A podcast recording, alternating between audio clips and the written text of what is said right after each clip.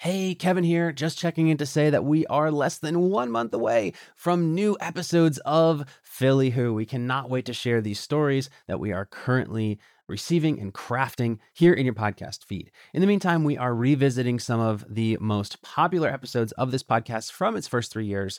And today we are revisiting the story of Chill Moody, who is an incredible independent hip hop artist here in Philly.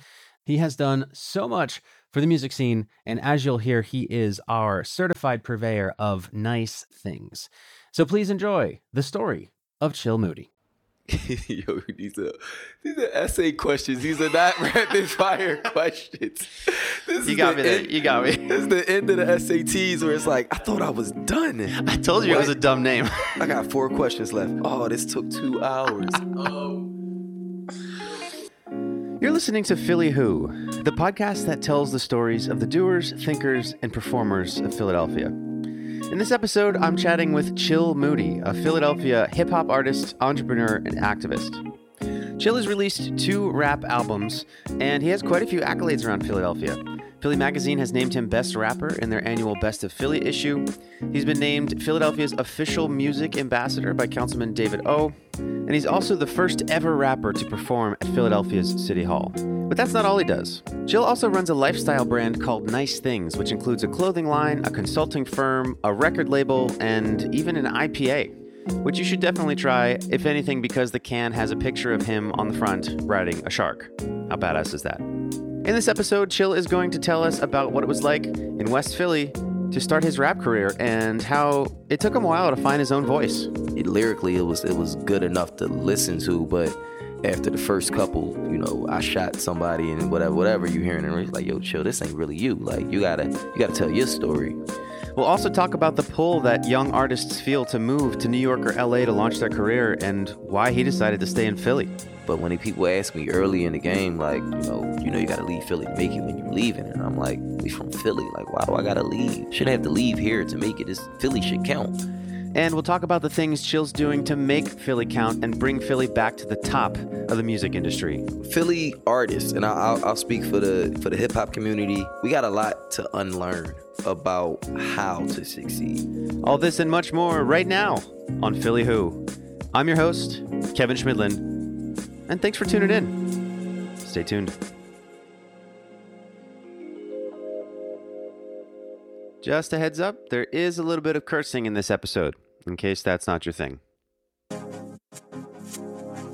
So, Chill Moody, like another famous Philadelphia rapper, is West Philadelphia born and raised. He actually went to the same high school that Will Smith and Wilt Chamberlain went to at Overbrook. But for Chill, it all started before high school, making beats with his cousins. Chill was raised a family man, and he attributes the man that he is today to his grandfather, Roy Lee Spencer Jr. It just inspired me as a as a man to just be family oriented. You know, the fam always congregated at his house. You know, that's that was that was the spot you had to go. We was, we was at Poppy and Granny's house. Like that that was the that was the move. And even still, you know, we're, we're still on that block, still around that neighborhood. Um, so that stressing the importance of family um, molded me as a man and molded me as a musician because um you know I wanted to make my cousins proud of me when I when I first started rapping and make my mom proud and you know my family was huge supporters and always you know kept them close so um, I, I can attest that to him. Yeah. So is it true that you mentioned your cousins? Is it true that you got started in hip hop by trying to be your cousin's manager? Yeah. Um, a roundabout in a roundabout way. Yeah. I always wrote, always had raps. Um, but wanted to be an A&R. I wanted to be a manager. I wanted to, you know, I, I enjoy telling someone's story. I enjoy the cosign and be like, yo, check this out. And then, you know, when you go check it out, you hit me back like, yeah, you was right. Or I love when you go to a bar and be like, yo, Chill told me to order the such and such. Like I always like thrived off the cosign.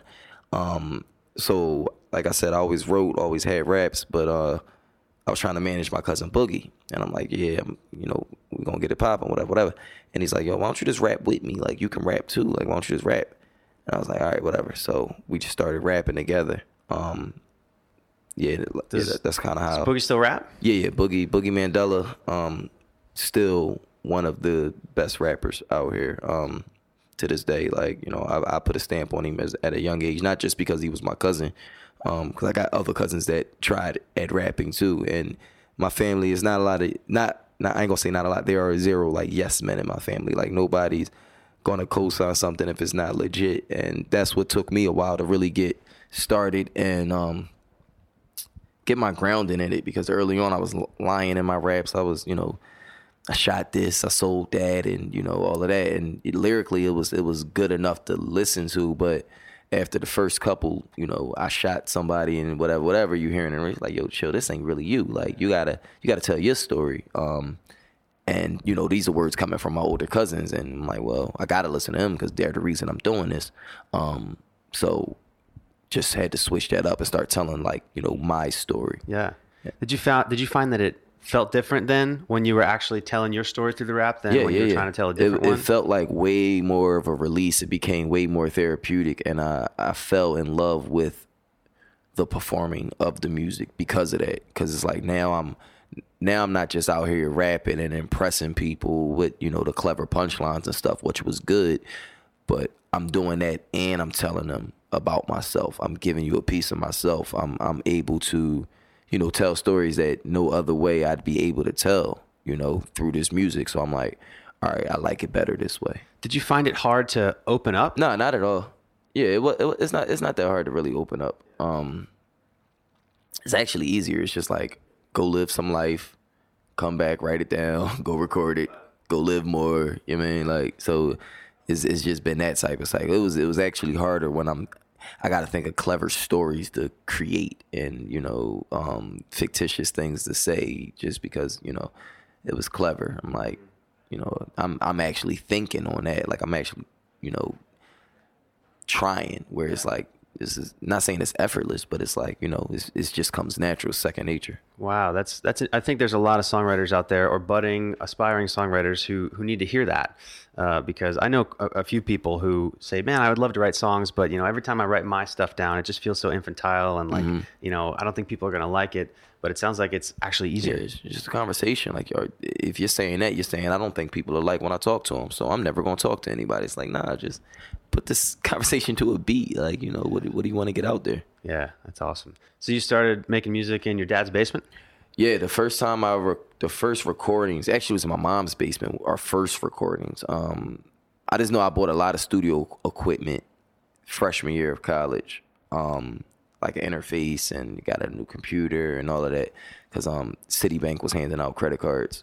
Um, so I copped up on two of those. Yeah. bought mad studio Giving equipment. them out like yeah, like nothing, like candy. Yeah, they had free T-shirts and credit cards. I was like, "Yep, sign me up for both." Um, yeah, and bought a lot of studio equipment then. But I, I remember recording before that because we had recorded raps when I was in high school. But you know, just fast forward freshman year of college, mom would dry clothes in the basement sometimes. So we had clothing wires, and I didn't have a mic stand. I had none of that type of stuff. So we would hang the mic from the clothes wire almost like a you know mama said knock you out. You know the, the, the announcer michael buffer mic coming down or whatever over top of your head. So we had that.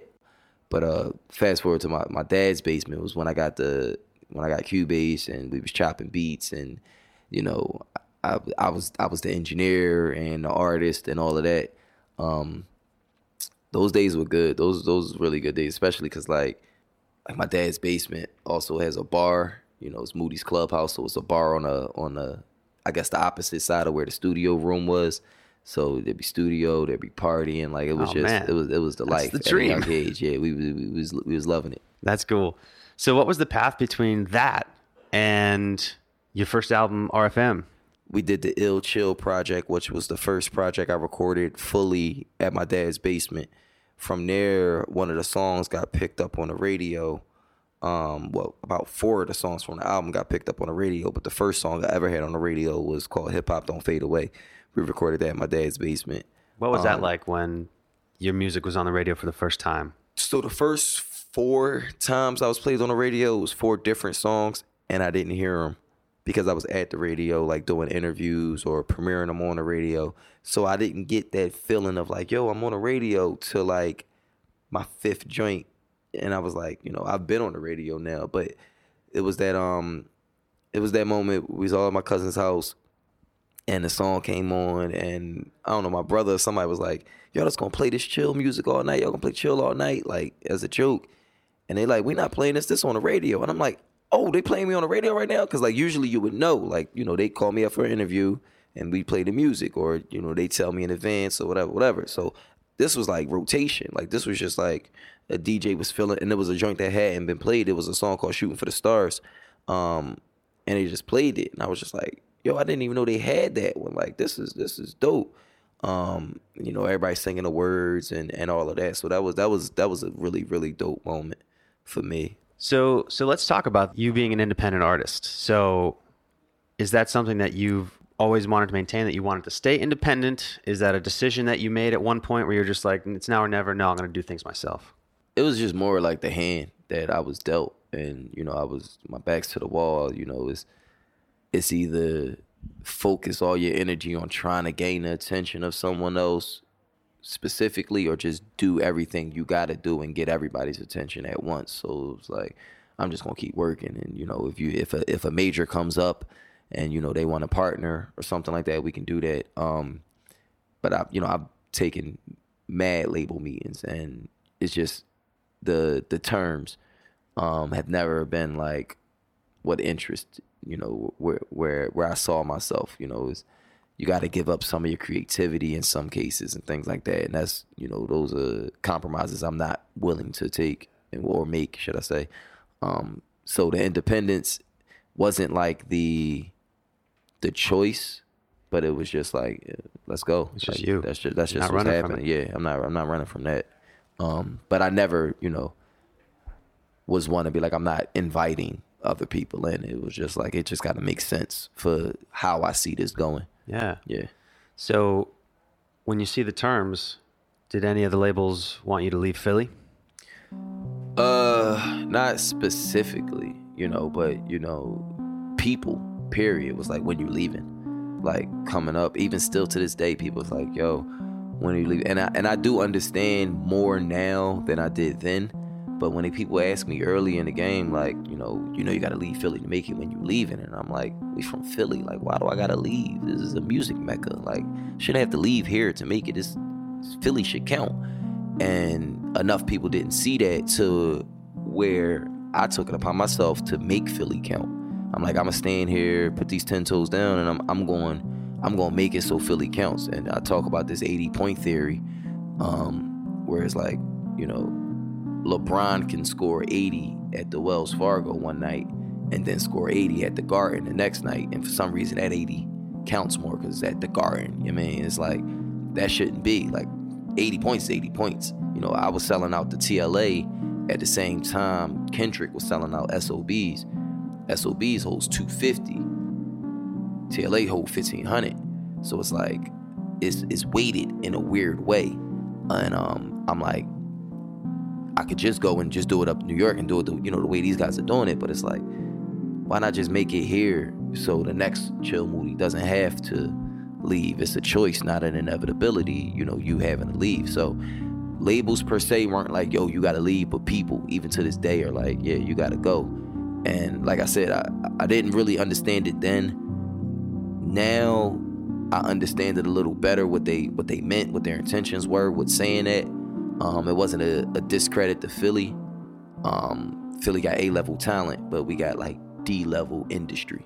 Um, there's no buildings here. There's no there's no record labels here. You know, so I'm like, all right, I'll build that here. But we used to have it. Yeah, and we used to. So I'm I'm thinking of yesteryear or whatever, and um and used to is 20 years ago. It's not like not long. 15 years ago. I mean, it ain't like 40 years ago. It used to be like nah. Like we just was you know just so happens like something happened along the way and studios start shutting down and they start putting condos in them. But like before, like as I was coming up, like that that's not how it was. Um, but on the flip side of that, taking these trips to LA, you know, ever so often. I've I've been out like three times this year already. Um, being in New York, I've been in New York twice this week. Just just going up and getting the little little pieces of it. I noticed that it's accelerated program, should I say? Like it's it's a being in New York for a month can equate to like a year in some places, depending on what you're really doing and how how forward you are with your movement. Um, so I do get get it in that sense, but I can do that in increments and Right. still bring it back here. Yeah. So looking looking back, let's say you know there's more up and coming artists who also want to be like you and you know put the ten toes in Philly and represent and and bring Philly back to where it was. What do you recommend for them? uh, you gotta really care. You gotta really, really give a fuck and want to do it, like, cause it's not easy, um, and there's no blueprint for it. So you gotta kind of like, I mean, I'm I'm setting what I believe to be, or is gonna be the the blueprint for it, and um, building some institutions and you know things like being a Philly music ambassador and um, some of the some of the platforms that I've built that are able to run not you run, without me. I could pass those on and things like that. So I'm I'm laying the foundation, um, but it's just so much that I'm learning on the job. You know that it's not gonna be as easy um, as if you know you were in LA and like you knew I go to this building at this stage, and then when I'm at this stage, I perform at this venue, and then like it's a blueprint at other places. And Philly is not necessarily a blueprint, so it's not gonna be as easy. So advice would be like know ahead of time it's not gonna be easy, and and work, you know, knowing that keep that keep that with you. You know what I mean? So, in an interview with Philly PR Girl, and correct me if I'm wrong, you said you can't take over the world if you don't win at home first. You have to have your city behind you. Yeah, 100%. yeah. At what moment did you know that this city was behind you? Uh, hmm. It's a lot of because it's a lot of pockets of the city, so it's like you got to get the full city. And I mean, I can honestly say I'm still fighting for the full. You know what I Always, mean? always will be. I You, mean, you, you should always be because um, you know, it's always something new. It's always a new pocket jumping up, and you you know you gotta you gotta you gotta grab them. Um, I was the first hip hop artist to perform at City Hall, like ever wow. Um, at that moment I was like, all right, that like I can do something with this. Like that's that's a, a accolade that no one can take from me. That no one, you know, we got greats in this city, and no one had grabbed that yet. So it's like, all right, city got my back a little bit. If if if if I was the one chosen to do that, Yeah. um, to to have that, you know, in the in the record books or the history books or whatever, my name's there in in that sense. Uh, so I think it was it was that moment. Selling out the TLA was definitely a moment where I knew like, you know, I had the city behind me because it was so many familiar faces in there, so many people I didn't know, so many people still talk about that show. Um and it wasn't like it wasn't a thing that unsigned artists were doing at that time. Um, you know, I can't I can't think of, you know, independent artists. I mean, since then people have done it, but like prior to it was few and far between like completely independent, you know, no, you know, no under table deals with Atlantic where they really was pushing it for you to get there. Like it was Right. completely, and I can't remember, you know, of artists doing those things. It was a lot of opening a lot of those doors for artists to come and throw their own showcases in, in some of these bigger buildings as opposed to renting out the venue and having to pay, you know, the TLA, you know, that big chunk of money Yeah. up front. It's like, no, y'all can work out a deal. I did it. Like I can Yep. bring y'all in on that too. Like, yeah, those those were those were moments where it's like, all right, this the city Yeah. got my back a little bit. So you're you're bringing your involvement beyond just being behind the mic. You Mm-hmm. you've created your own label. Yeah. Nice Things Music. Nice things music. Yep. So where does that name come from? Nice things uh, came from my cousins. Uh, when I was, I mean, we've been saying nice things since I was like ten. That's that was just like part of part of their slang. Um, they came up listening to a lot of Wu Tang, a lot of Mobb Deep, and you know these guys had their own slang, had their own vernacular, um, vocab or whatever. So nice things was just something that I adopted or adapted from them. Um, so when hip hop started picking up and you know I'm doing more interviews and I'm talking to more people and I'm saying you know yeah like yeah we did a lot of nice things last night. They like what are you talking about? Like or I'll be like yeah yeah you know interview things like you know whatever you know we had some beers was whiskey things going on or whatever and they can't follow up and they're like what are you talking about? And I'm like well that's just how we talk. We say nice things all the time. Um and then when I start building a brand I had to find a way to make sure Chill Moody was protected but also kept separate from any of the other ventures I I, I jumped into, um, because I didn't want any of your feelings, whether good or bad, on Chill Moody to reflect on the brand. So if you if you hate a song that I end up putting out, I don't want that to make you then hate this beer because oh I don't like Chill Moody. It's like no, I love nice things. Everybody deserves nice things, you know. So so that was how how how how that kind of like started because I just always seen the bigger picture. It had to be a brand. Um, you know, starting a label, I couldn't have Chill Moody Records because other rappers, I'm still gonna be an artist. Other rappers might not be willing to jump under that type of umbrella. But if it's nice things and it's, you know, I paint the picture of this, the bigger picture, this bigger umbrella that we're all under. It doesn't matter that you know I'm happy to be CEO there. It's just nah, we're all under nice things, and everybody will be treated. Yeah, I mean accordingly at the end of the day, life nice things is a lifestyle brand. I want everything that you do in your day to be nice things, whether it's, you know, the beer you drink, the sneakers you wear, the music you listen to. It should somehow, some way be nice things. I'm working on this nice things network. Um, just a big content network, housing podcast, you know, video content, um, you know, the interviews with artists that some platforms can't get um, I can definitely get because you know I'm friends with these artists. I can get a, a better story than you know the typical. So what inspires you? And you know, nothing wrong with those questions, but like you already know that because they asked it already. Like you know what about the what about tell me about Roy? Like what about those things? Like what about those questions that people never have asked me in my entire life? Like I I can do that with with artists as well. So it's like all right, let's let's let's put this network together. Yeah.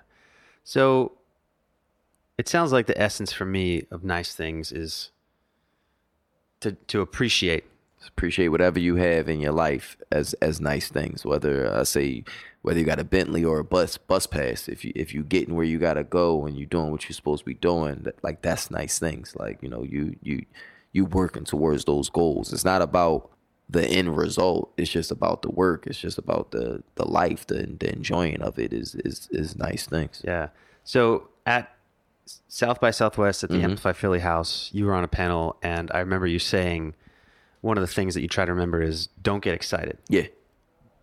How do you how do you balance appreciating the nice things, being ambitious and doing all these you know things that nobody's done before, and not getting excited? Like those are.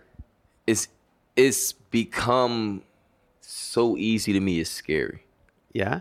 People, you know, and I don't want to say it in like a, a cocky way, but people like often like give a lot of praise to a lot of the things that I'm doing.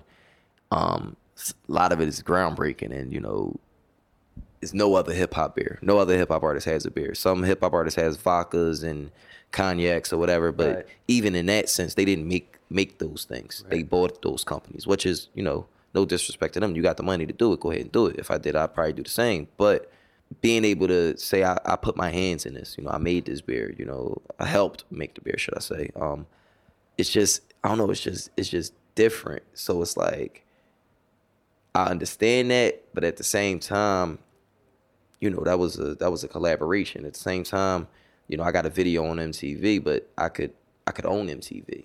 I, you know, it could be my network, it could be my brewery, it could be so it's like I, in, in my mind, I feel like excitement breeds contentment. Mm-hmm. I'm not trying to grow content with anything that I'm doing. So I do take some time to, you know, the guy told me to smell each rose on the way up. So at, at sometimes I do that, not enough. And I, I, can honestly say to a fault, I, I just breeze past stuff sometimes to the point where when you ask me about certain stuff, I gotta reminisce and I'm like, oh yeah, that was dope. Like I did, yeah. I never got a chance to even think about how because I, I was on to the next every single step of the way.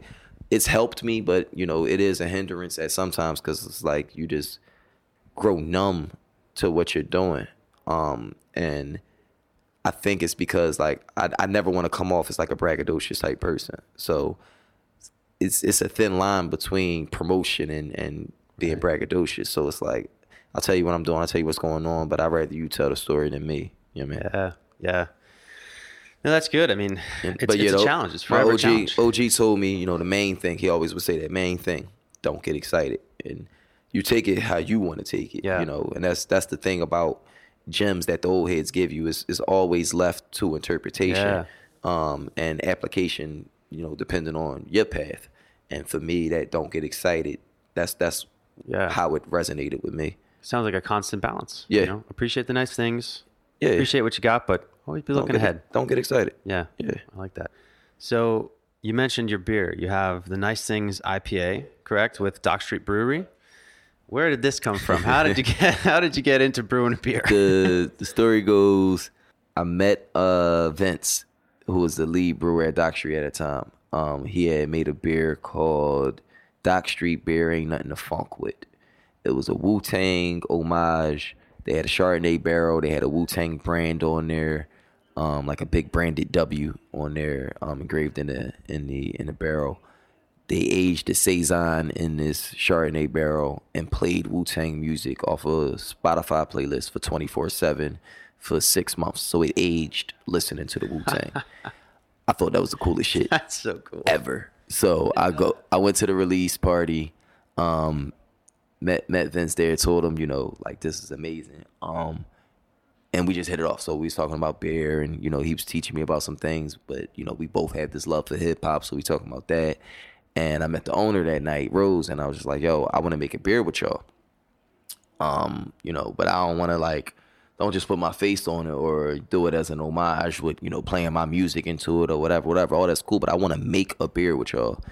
And she looked at me, she's like, Who the hell are you? And I'm like, Oh, my fault, I'm chill. It, you know, went through all of that. Turned out we had mutual friends. And she was like, Yeah, let's do it. Like, you know, let's let's let's figure this out. So um I started going to Dock Street every day, four times a week, I guess, you know, from nine to like four, just drinking and learning and, you know, sweeping up and, you know, they pull out the whiteboard and teaching me about ABV and teach me about IBUs and all of that stuff. And I'm like, all right, this is cool. And tasting a bunch of beers and like developing the palate to, you know, then create, you know, some flavor profiles. Uh, we had a pineapple infused, a mango infused, and a lemon thyme infused IPA. So we set up the tasting, invited a bunch of people through, had a flight. Everybody tasted them. You said which ones they liked the best. They voted, and a pineapple infused IPA won. So there came Nice Things IPA. So that was 2016, and it was just on draft, and it kept selling out super quick. Every time they brew it, a, a batch, it'll sell out quick. So they brew a bigger batch next time, but it'll sell out probably quicker because more people know about it now. So they're like, all right, we got something here. Let's go to distribution. Let's go into cans. like, bet. So now we got the cans. Now I'm on the can, riding the shark. Yeah. And then through the city of Philadelphia. Riding the shark. Where'd that come from? Uh, we we did a flip on their um their original logo. Their their staple beers is rye IPA. It's really good. Um, so I'm like, all right, if this is gonna be comparable to their staple or you know a, a new staple for them, I want to pay homage to what their original logo is. So it's like this cowboy riding a shark through like the field or some random shit. So I flipped it, put my face on it, you know, took his cowboy boots on, put some Chuck Taylors on him. You know, the socks don't match. Like my socks never match. Um, you know, put the nice things watch on him. He's riding a shark through the city of Philadelphia. Got the pineapples in his satchel, like it's and it's me. Um, That's got to be the most badass image I've ever it's so dope. I'm like, yo, I, tr- I, I travel aquatically. Like that's how that's how we doing this. But uh, yeah. So now we're up to the point where we got, I think we're up to three brew dates a year. So it's still like you know that uh, it's special when the beer drops. It's like a Mad Elf or something like that. So a special occasion every time. It is is nice things. Very cool. So, you know, as you're describing the process that you went through to develop this beer, you know, it wasn't like you said, you weren't just throwing your face on it. You were there almost full time, diving in, getting your hands dirty. And it's the same way you approached, you know, building your rap career as well. You did it yourself, you got your hands dirty. And it also is how you've approached being an activist in Philadelphia. So, how did it come to be that you sit in on city hall meetings? Is that right? Yeah, I'm the Philly Philadelphia Music Ambassador. Uh, I was dubbed that by Councilman David O. Uh, he brought me in to help on an initiative called PHL Live Center Stage. Uh, we're in like the fourth or fifth year coming up of that, and um, or we just finished the fourth year, I believe. Um, yeah, he just brought me in for insight. You know, kind of like as a, as a consultant. Um, I do a lot of consultant work anyway, so it was just like you know second nature. Like, all right, I'll come in, I'll help you formulate this. But um, through the ideas that I was bringing across, and you know, I, I, I walked in that building knowing, all right, I, I'm not here just represent myself. They call me because they need to talk to everybody, but they can't talk to everybody at once. So I assumed that position right away as the the liaison between the city and the city. You know what I mean? The the, the artist and you know the actual lawmakers and the entity of that is the city of Philadelphia.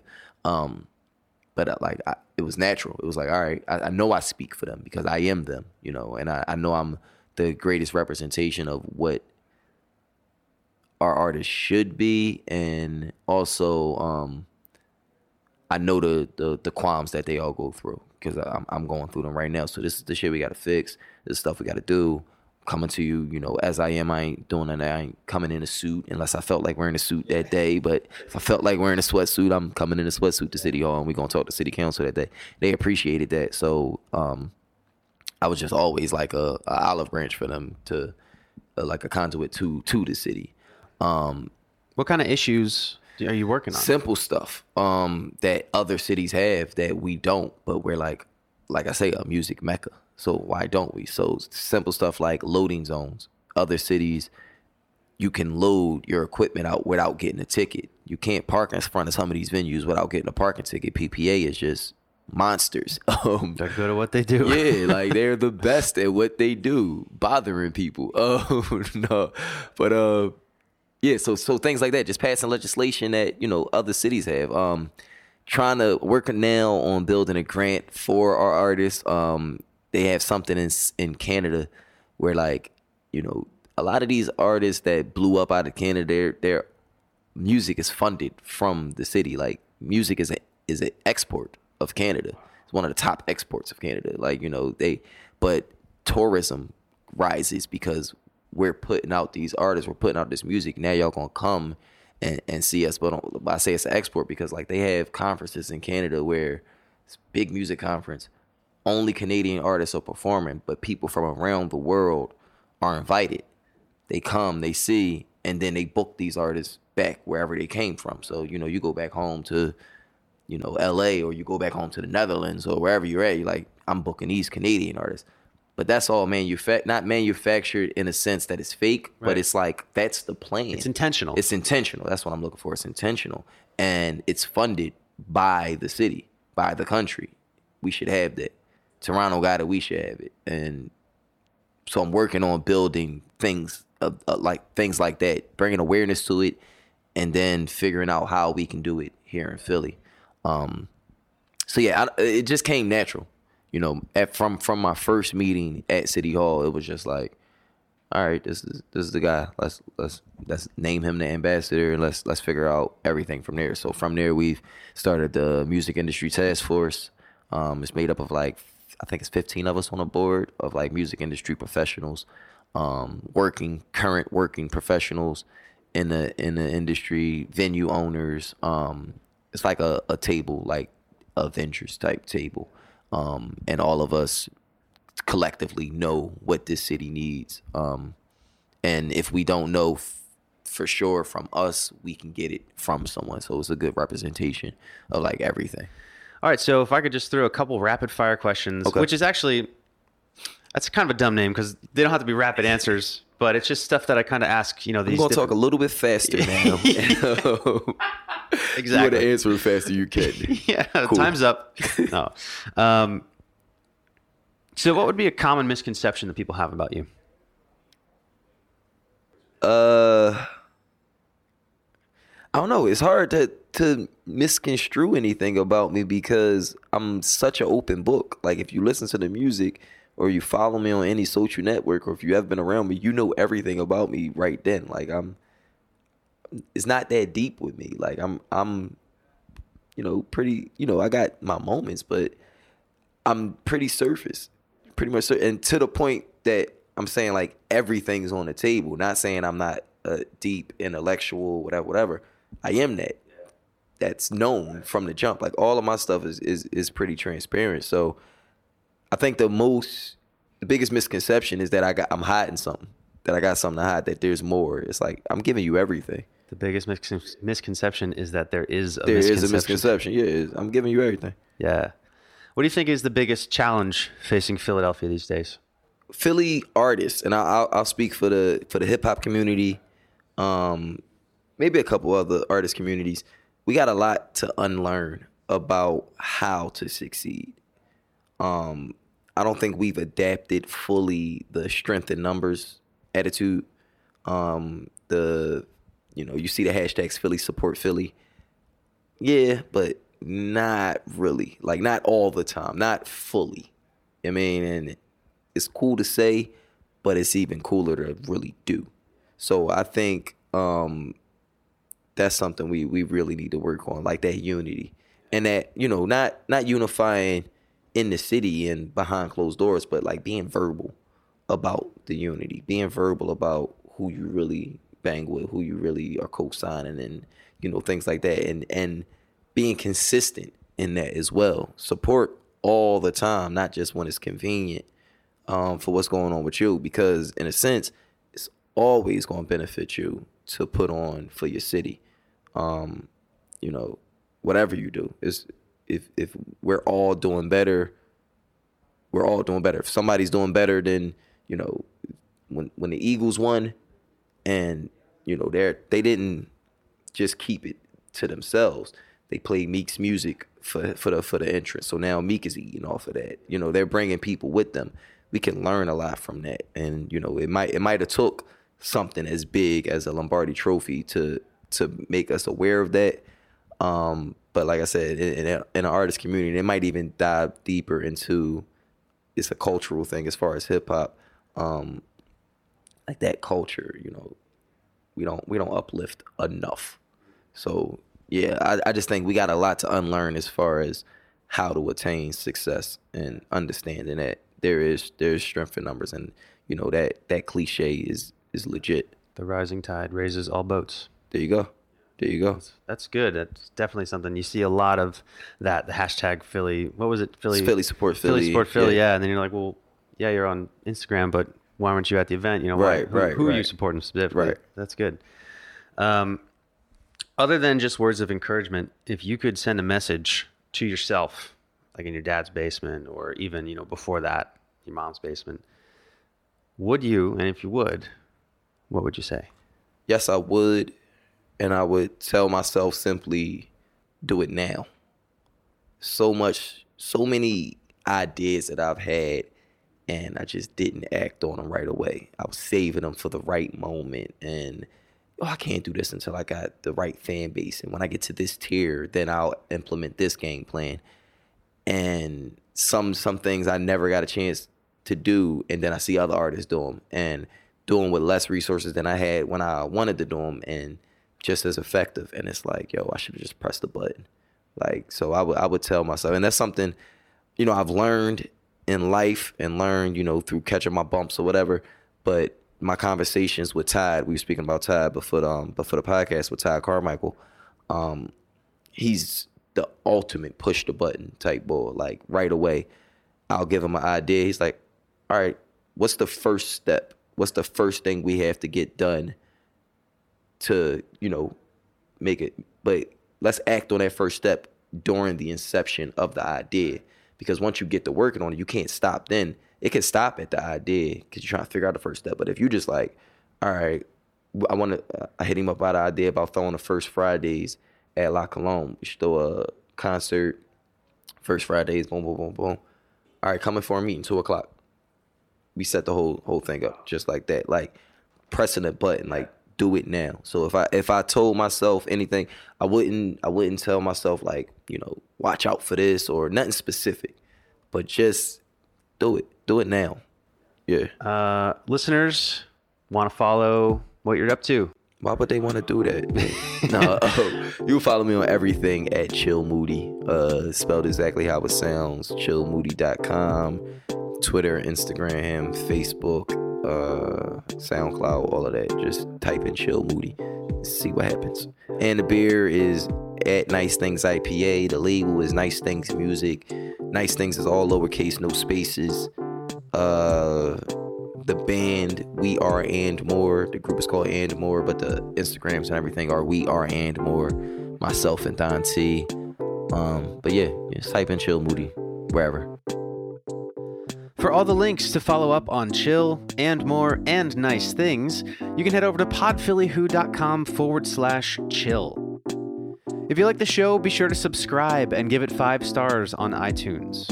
If you'd like to follow along on Twitter and Instagram, you can do so at PodPhillyWho. Music by Lee Rosevere, artwork by Lauren Carhart. A very special thanks to Danielle Lindo, and of course to Chill Moody. For Philly Who, my name is Kevin Schmidlin. See you next week.